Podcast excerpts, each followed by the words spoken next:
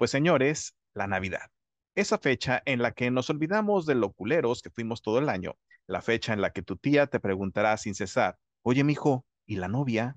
Aunque sabe perfectamente que tienes la capacidad ligadora de uno de los integrantes de este podcast.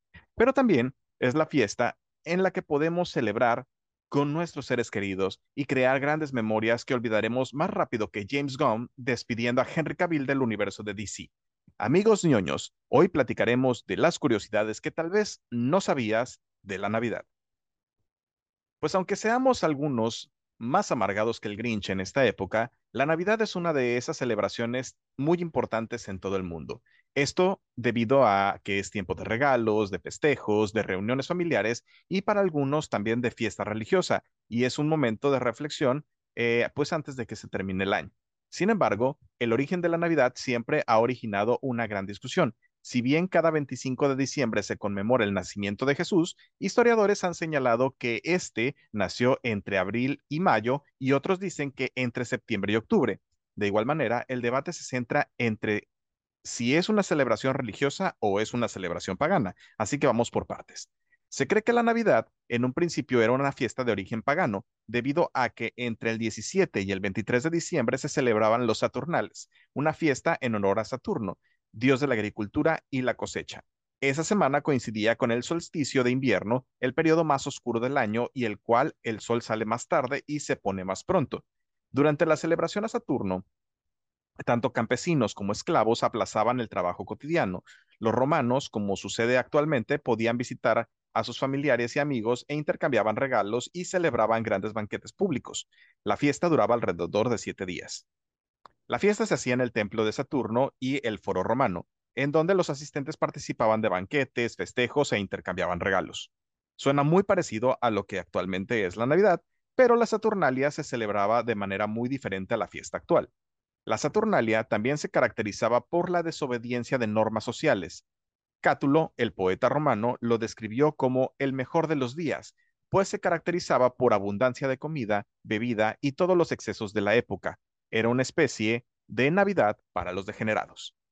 Los romanos decían que el 22 de diciembre moría uno de sus dioses, Sol Invictus, que resucitaría tres días después, el 25 de diciembre.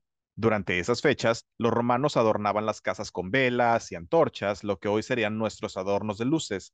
Cuando el emperador Teodosio, el 27 de febrero del año 380, promulgó el edicto de la Tesalónica, mediante la cual el cristianismo se convirtió en la religión oficial del imperio, los romanos no estaban dispuestos a abandonar sus costumbres, por lo que se decidió fusionar esta fecha importante con el nacimiento de Jesús, y es lo que surgió a lo que hoy conocemos como la Navidad. Otro de los puntos que tiene un origen bastante interesante es el árbol de Navidad.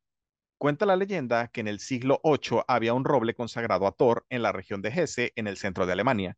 Cada año, durante el solsticio de invierno, se le ofrecía un sacrificio, pero el origen del árbol de Navidad se remonta a los primeros cristianos cuando evangelizando llegaron al norte de Europa. Estos vieron cómo los pueblos del norte celebraban el nacimiento del rey del sol y la fertilidad, es decir, el nacimiento de Frey. Esta celebración se realizaba ornamentando un fresno, muy abundantes en el norte de Europa. La fecha de esta celebración casualmente parecía coincidir con la celebración de la Natividad cristiana. Se dice que fue San Bonifacio alrededor del año 740 cuando predicando por esas tierras del norte vio cómo algunos de los pueblos seguían con la adoración de sus antiguos dioses, por lo que cortó un árbol de hidrásil con un hacha y lo sustituyó por un pino. Eligió el pino porque era perenne igual que el amor de Dios, adornándolo con manzanas, símbolos del pecado original, y con velas, simbolizando la luz de Cristo. Otra leyenda que a mí en particular me resulta muy interesante es la de Santa Claus. Pues la leyenda de Santa se remonta a un monje llamado San Nicolás que nació en Turquía alrededor del año 280 después de Cristo. San Nicolás regaló toda su riqueza heredada y viajó por el campo ayudando a los pobres y enfermos, llegando a ser conocido como el protector de los niños y marineros. San Nicolás entró por primera vez en la cultura popular estadounidense a finales del siglo XVIII en Nueva York, cuando las familias holandesas se reunieron para honrar el aniversario de la muerte de Saint Nicholas, o Sinterklaas, o para abreviar simplemente Santa Claus. En 1822, el ministro episcopal Clement Clark Moore escribió un poema navideño titulado An Account of a Visit from St. Nicholas, en el que se representaba a Santa Claus como un hombre alegre, que vuela de casa en casa en un trineo conducido por renos para entregar juguetes. Posteriormente, en 1881, el caricaturista Thomas Nast se basó de este poema para crear la versión que conocemos de Santa Claus, un hombre vestido de rojo con una barba blanca.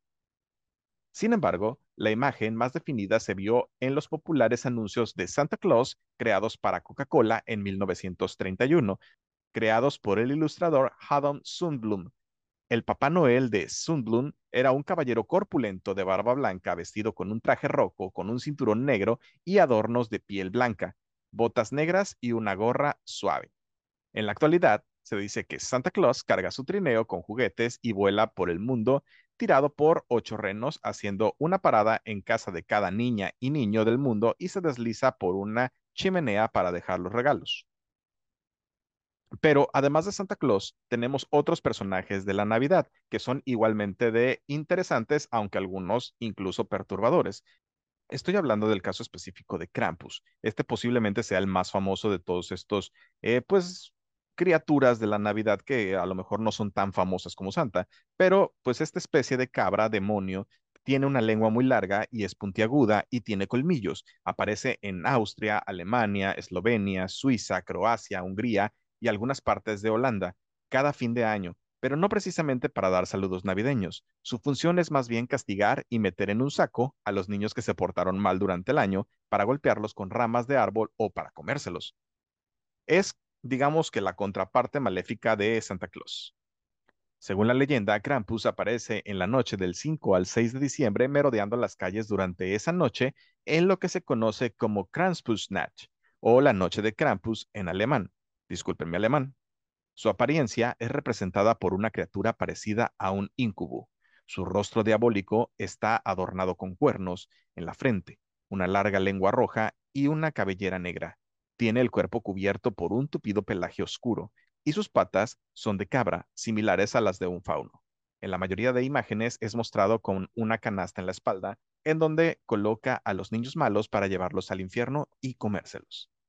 El origen de esta temible criatura es casi tan viejo como las celebraciones de Navidad. Según la mitología nórdica, el Krampus es hijo de Hel, diosa del inframundo, y su figura ya estaba presente en rituales paganos y germánicos desde hace más de 1500 años, practicados para espantar a los fantasmas de invierno. Hoy en día, Krampus protagoniza los desfiles del Krampusnacht, que se celebra la noche del 5 de diciembre en Austria en la víspera del día de San Nicolás.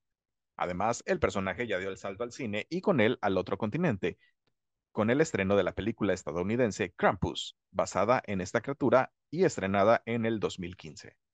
Otra criatura es el Halokutrin, conocido también como el Julkat o gato navideño.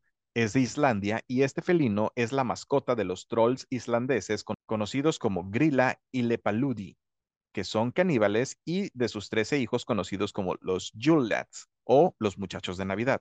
A los lads les gusta comer mucho, hacerle bromas a la gente y les dejan regalos a los niños dentro de los zapatos si es que se han portado bien y si se han portado mal, pues les dejan una papa. Pero el Julcat es menos simpático. Esta fiera se come a las personas que no ponen o no reciben ropa nueva para Navidad. Es como una especie de gato de la moda. Si no recibiste ropa, este gato te la va a aplicar.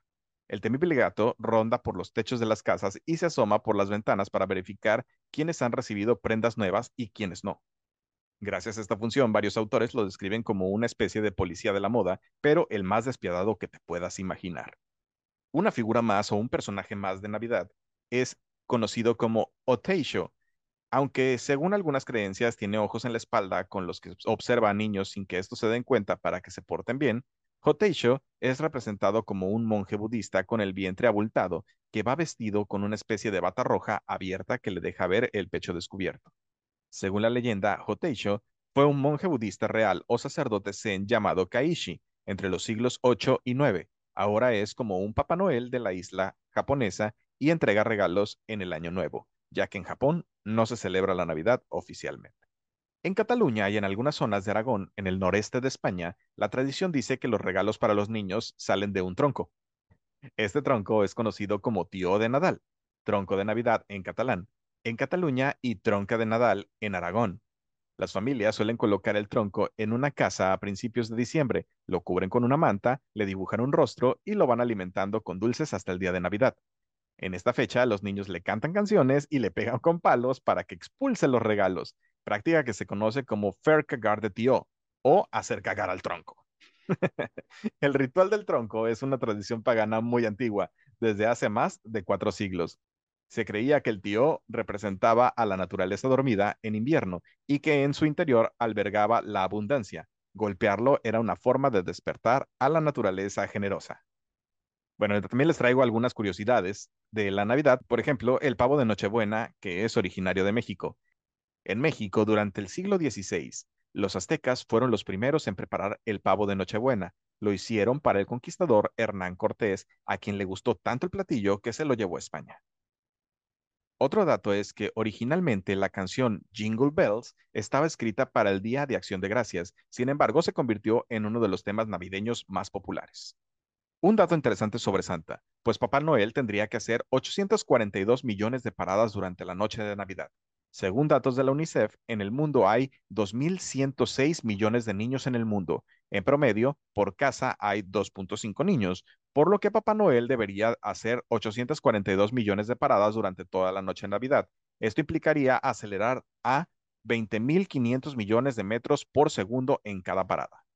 Se dice, otro dato que tenemos interesante es que se dice que el protestante Martín Lutero fue el primero en decorar un árbol de Navidad. Al ver brillar las estrellas entre las ramas, decidió llevar un árbol a su casa y mostrarles a sus hijos lo que él veía. Lo decoró con velas y manzanas. Un dato muy interesante es que colocar medias para los regalos viene de los orígenes de San Nicolás. Este santo salvó a tres mujeres que se prostituían y para que dejaran de hacerlo colocó monedas de oro en sus medias mientras dormían. Cabe destacar que Papá Noel está basado en este santo. Y finalmente, ¿por qué compramos regalos en Navidad? Hay varias explicaciones y entre ellas la tradición cristiana que explica que los regalos representan los obsequios de los Reyes Magos. esto es oro, incienso y mirra, que también eh, se dice que en la antigua Roma se intercambiaban regalos en estas fechas como símbolo de prosperidad en las próximas cosechas, y otros dicen que fue San Nicolás, el sacerdote que dio regalos a los niños desamparados durante el siglo III, quien em, impuso esta modalidad o esta moda de entregar regalos en Navidad.